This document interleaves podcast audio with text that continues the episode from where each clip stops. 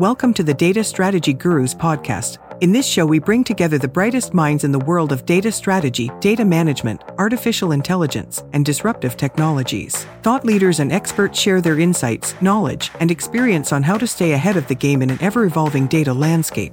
Whether you're a data professional, a business leader, or simply someone who is passionate about the power of data, this podcast is for you. So sit back, relax, and join us on a journey to explore the world of data, analytics, artificial intelligence, tech, and beyond. Hi, and welcome to the Data Strategy Gurus podcast. Once again, we're at the Qlik World conference in Las Vegas, and we're joined by Kevin Ryan, who's the Director of Business Intelligence of Wolters Kluwer. Uh, Kevin, uh, can you explain uh, Director Business Intelligence? Sure. What you are doing at Wolters Kluwer? Sure. My job is um, sort of two, two main priorities. One is to be um, take advantage of in an ad hoc fashion any question that might come to my team related to sales, uh, marketing, product uh, development. Um, basically, get like an order taker. So, if someone has a question about um, turnover or a question about finances, they come to my team and we process those requests. That's about half of the work that we do. The other half is much more strategic in nature, and that involves um, me and my team helping to design and implement a data strategy that that exists that can survive and be um, pragmatic across um, all of the divisions within Wolters Kluwer. So um, one's sort of very ta- tactical, very tactical, and the other one is more more strategic in nature. Yeah, I'm interested in in the technical part where we say we get these ad hoc questions. Mm-hmm and sometimes you get the same question five times again and you're trying sure. to do the self-service sure. business intelligence yeah. so how do you take these type of questions and can keep up to the speed of, of the questions that are right. coming in yeah i mean in, in a practical sense um, you can't necessarily uh, engineer an automated solution for everything so that does that that's a reality um, but i will say that when we do start clustering, I suppose, um, requests that come into my team that seem to be, you know, fairly repetitive. That's when we start automating. That's when we start really trying to push, um, push the analyst out from my team and more into, um, into our stakeholder organizations. And that really is philosophy that we're trying to implement around, um, around the citizen analyst. Really, mm-hmm. if if if BI is centralized, it's my opinion that it's it's difficult scaling out to really uh, um, accommodate the strategic needs of a whole organization. So, um, whether that's technology or with process or training of individuals, it, um, it's something that we've tried very hard on my team to start implementing.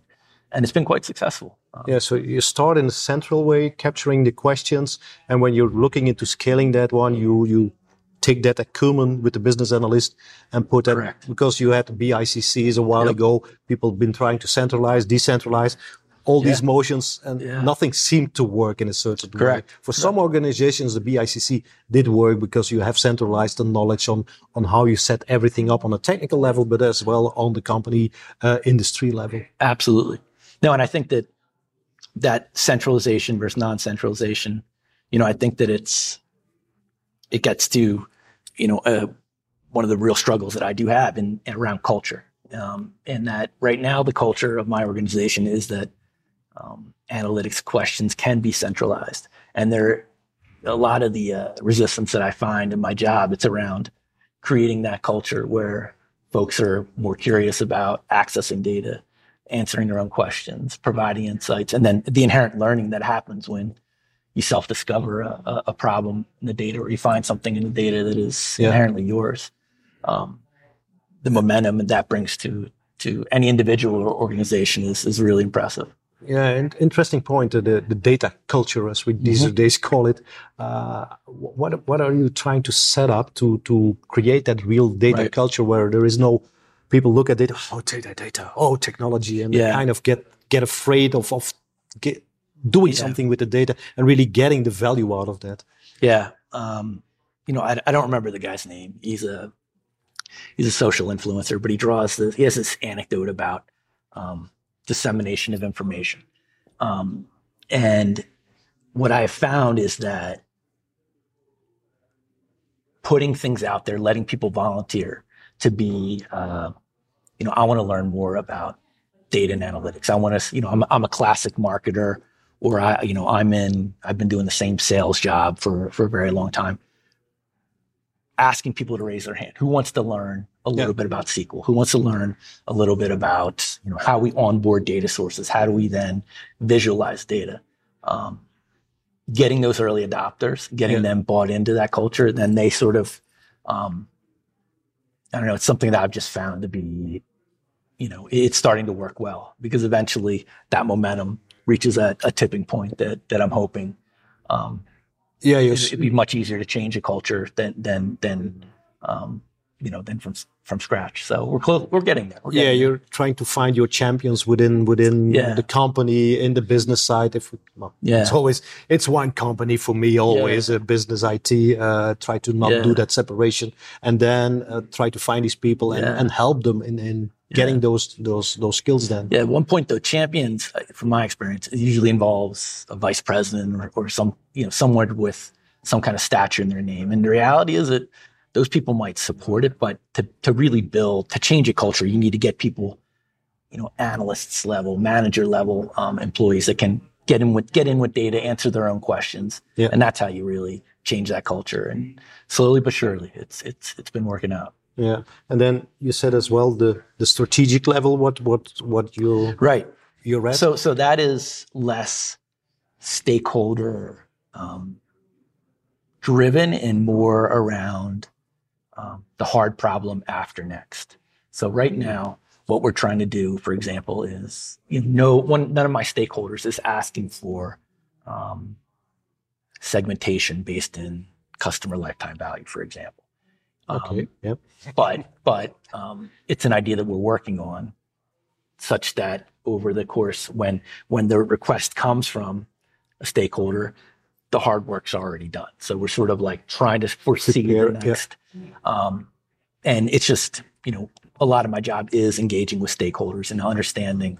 And what I'm hearing now is that, you know, revenue might not be the best metric to be evaluating um, a customer relationship. Are there ways to do differentiated treatment from yeah. a customer experience perspective, from a, um, a marketing perspective? Um, so what that leads to in my mind is, you know, understanding, putting, being able to put, uh, you know, a, a, a, metric on a specific customer and their, all their relationships and have that be able to differentiate how you treat that customer relative to other customers. So it's not being asked for right now, but that's, that's a lot of what we're trying to do is push, um, push, push the organization in areas where really advanced metrics and, and capabilities can answer hard questions that are coming yeah. down the pipe. So you're educating them. Well, educating is a hard word always, but sure. to, to, help them understand what you can do with data. For right. me, it's kind of strange that, that a marketer wouldn't know anything about customer lifetime value, but mm-hmm.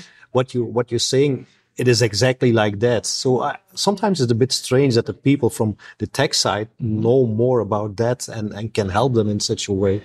Yeah, I, I think I, I think what it is really is about understanding like if you've got a set of data and it, it contains usage data for a particular customer, um, you know, a stakeholder might look at that and, and be able to say, oh, that's interesting. That, that tells me what, what just happened, what just happened in the last quarter or the last month where someone with understanding of technology can say, can look at that and say, we can pull in other variables around retention. And now mm-hmm. we can do things like predicting um, a customer's decision to retain or not retain based on a particular data signature in their yeah. usage or things like that. And that's so that's how the kind of um, you know the technology, the technologists understanding our data kind of coordinate with our with our stakeholders to come up with some some interesting analytical yeah. solutions. So yeah, they they do understand what you can bring together, and that's not necessarily known by the people Correct. using the data. Correct. Yeah, yeah. It, it, it's um,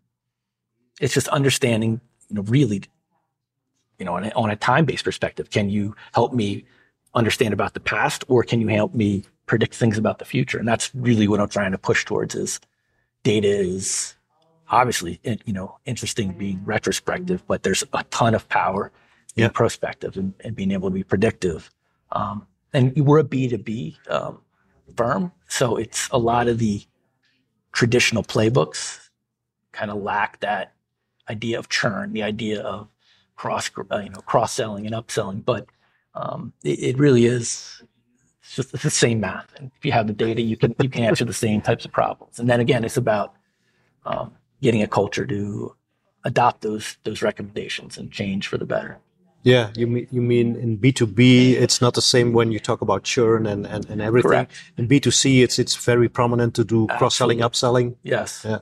Yeah. I mean, it's it's you know you know it, a subscription business, a monthly subscription business like Netflix, something like that. They might have something like four percent per month where they have to they're they're constant. So it's constant, constant um, problem. Our business is you know we retain we retain 90 plus percent per year. So there's not the pressing imperative that's sort of built into your business where you need to, um, but it's obviously it's the retaining customers is the cheapest way to do to do marketing to grow your yeah your footprint and things like that. So yeah, it, um, it, it's it's amenable it's amenable to to uh, all the great tricks of the trade uh, that, yeah. that exist in B2C, uh, you know, BI shops and things like that. So yeah, and your well business intelligence that feels like hey this is from ages ago uh, what, are you looking at artificial intelligence to to apply that in in your b2b space and uh, at Wolters yeah i mean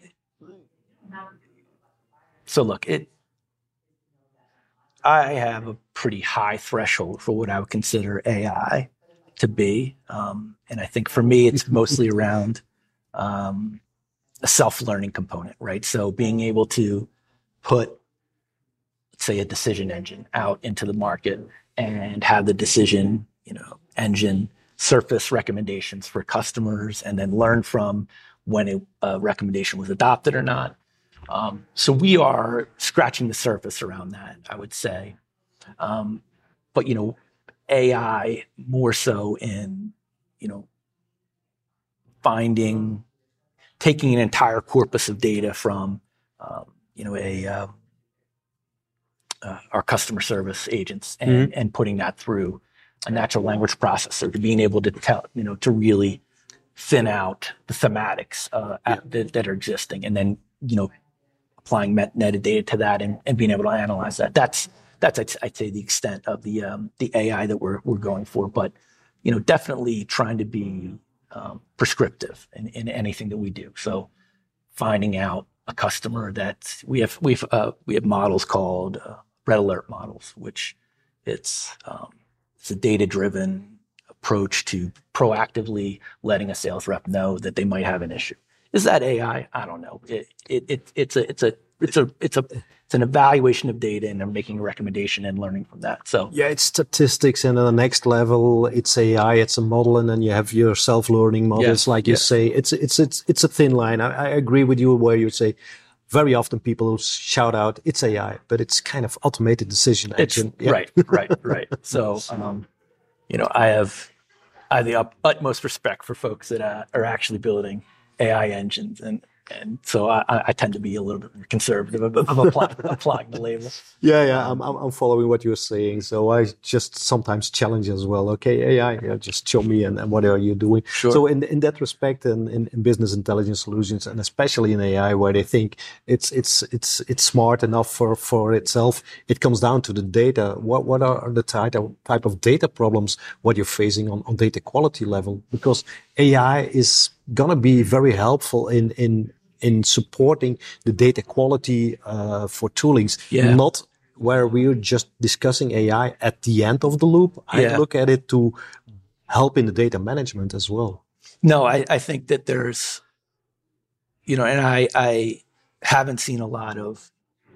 So, so whenever you do, when you whenever you roll up your sleeves and you do, kind of um, programmatically trying to cleanse data, right? There's inherently a a threshold with which you're willing to um, say, um, I'm gonna, I'm gonna, I'm gonna crank up the interpretation of, of this algorithm. It's to change my data, and it might make some change in the data that I'm not to be able to find. But the balance of, of, of using a, an intelligent approach to a problem with data quality. Um, so in that regard, I think that there's a tremendous amount of potential for AI in data quality where it can sort of learn from, you know, an, an, a, a data set and make those modifications that need to be made um, on a small scale. Um, we're fortunate enough that, you know, the data problems that we have are around, um, frankly, classical organization of silos around how do you, how do you, what do you, um, you know, how do you define churn? How do you define retention one business to another? When is a customer um, in that window of being uh, a retention risk? Um, and those are easier problems to have, but mm-hmm. you can't throw it. Uh, can't throw technology at them. no, it's really the semantical meaning of, of say of, yeah. of, of, your KPI of, of what yeah. what churn means. Uh, yeah. And do you use a kind of framework for that, or anything that helps in getting that that that right? So we so it, we take two approaches. Um, one and, and really anything related to changing the, the data strategy of our organization. Um, we tend to go top down and set up um, just committees of you know how, how are we going to define a customer how are we going to who's going to be responsible for making yeah. changes but then the other part that we do is um, again that sort of grassroots decentralized approach is we're creating a lot of pilots where specifically around data quality and data stewardship where you know, those decisions where you can't have you know, an elegant AI um, driven solution to data quality, you can outsource it to your business analysts and have them and bring them into the fold of uh, data quality, you know, and making it more of a team sport. We've done a lot of work in that regard with our with our partners at Talend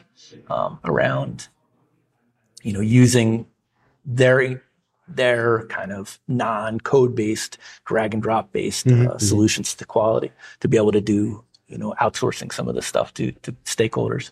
Because that to me is, is a concern in, in that, um, you know, to scale, to scale my organization or the data strategy mm-hmm. across mm-hmm. a whole division, um, it's going to need the, the, the amount of people that you have to do it is going to stay lean and it's going to have to be a very efficient and it's going to have to rely on on stakeholders to participate because, you know, doubling the data responsibilities of a, of a BI yeah. team, you know, it's difficult to then, to, to then say, well, I need you to double the size of my team as well.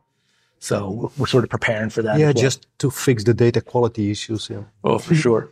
yeah, for sure. So you're using Talend already. Uh, mm-hmm. Uh, you're using QlikView. What do you think about now? They're coming together. Um, will that make your life easier? Um, promising so, things. What I love about QlikView and, and and Talend, it's to do. So I'm I'm essentially trying to build a data strategy for an entire help help build a, a data strategy for a, an entire enterprise. Mm-hmm. QlikView is an amazing product because it allows you to make a quick buy versus build decision. You know, if you have several different data sources and you just need BI out of the box, mm-hmm. they are there for they are there to support those organizations. And I think that it's a it's a it's a brilliant model to follow um, because at the end of the day, like once data is in a lake or a warehouse, it's agnostic technology, right? So yeah. how it got from a source system into a data warehouse, Qlik, Talend, uh, Power BI, Azure, you know, writing writing custom scripts in Python. It, it doesn't really matter. But once it's there and it's well documented, that's so that to me is is really where there's a cool place for a company like Qlik to exist right now. Because I think that's the there's tons of tons of um, directors of BI like me out there that are struggling with, you know, FTP sites and struggling with email attachments and things like that. You know, you know they're not yeah, they're not yeah. massive, you know, Fortune 50, Fortune 500 companies, but they're of scale that they have data. Yeah, and that's where Qlik is is a fantastic. Just walking around the floor and seeing some of the demos that they have right out of the box. That's the that's the brilliance of their of their positioning. I think.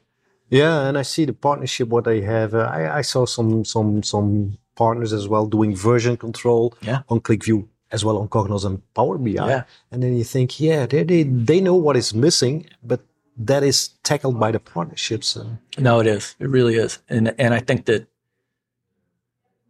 you know, I there wasn't companies like Qlik didn't exist when I started my career, where you could just say, just get procure the, procure some funds, you know, write the check for the software, a little bit of the services, and you could be up and running with visualizations in a matter of weeks. Yeah, it's just that that to me is a is a very cool, very cool differentiator. I think for um, for lots of different organizations out there, um, for sure. Yeah, great one, um, Kevin. Besides data, music connects us as well. What is your uh, favorite type of music or band? Um, so that's a very, very big question. Um, you know, I think right now I'm listening to a lot of um, Grateful Dead. I'm listening to a lot of Dead and Company. Trying to decide whether to go see Dead and Company in Philadelphia okay. in June. Um, but I, I run the gamut. We listen to hip hop in my house. We listen to okay. classic rock. Um, you know, we listen to you know uh, dan- dance, you know, you name it. We're really, but right now heavy rotation with Grateful Dead and Dead and Company. Yeah. I'd say. Okay, great one, Kevin. It was nice talking to you. Very nice. Thanks for you. your time. Thank you very much. Thank you very much. All right. Okay. Cheers. Cheers. Thank you very much. Thank you for joining us on this awesome podcast. As senior executives, data and analytics architects, and AI professionals, your time is valuable and we appreciate you choosing to hang out with us. If you liked what you heard, please give us a thumbs up, hit the subscribe button, and leave a comment. We love hearing from our audience. Don't forget to spread the word on social media and let's continue to drive innovation in the industry together. Thanks for listening, and we'll catch you on the next episode.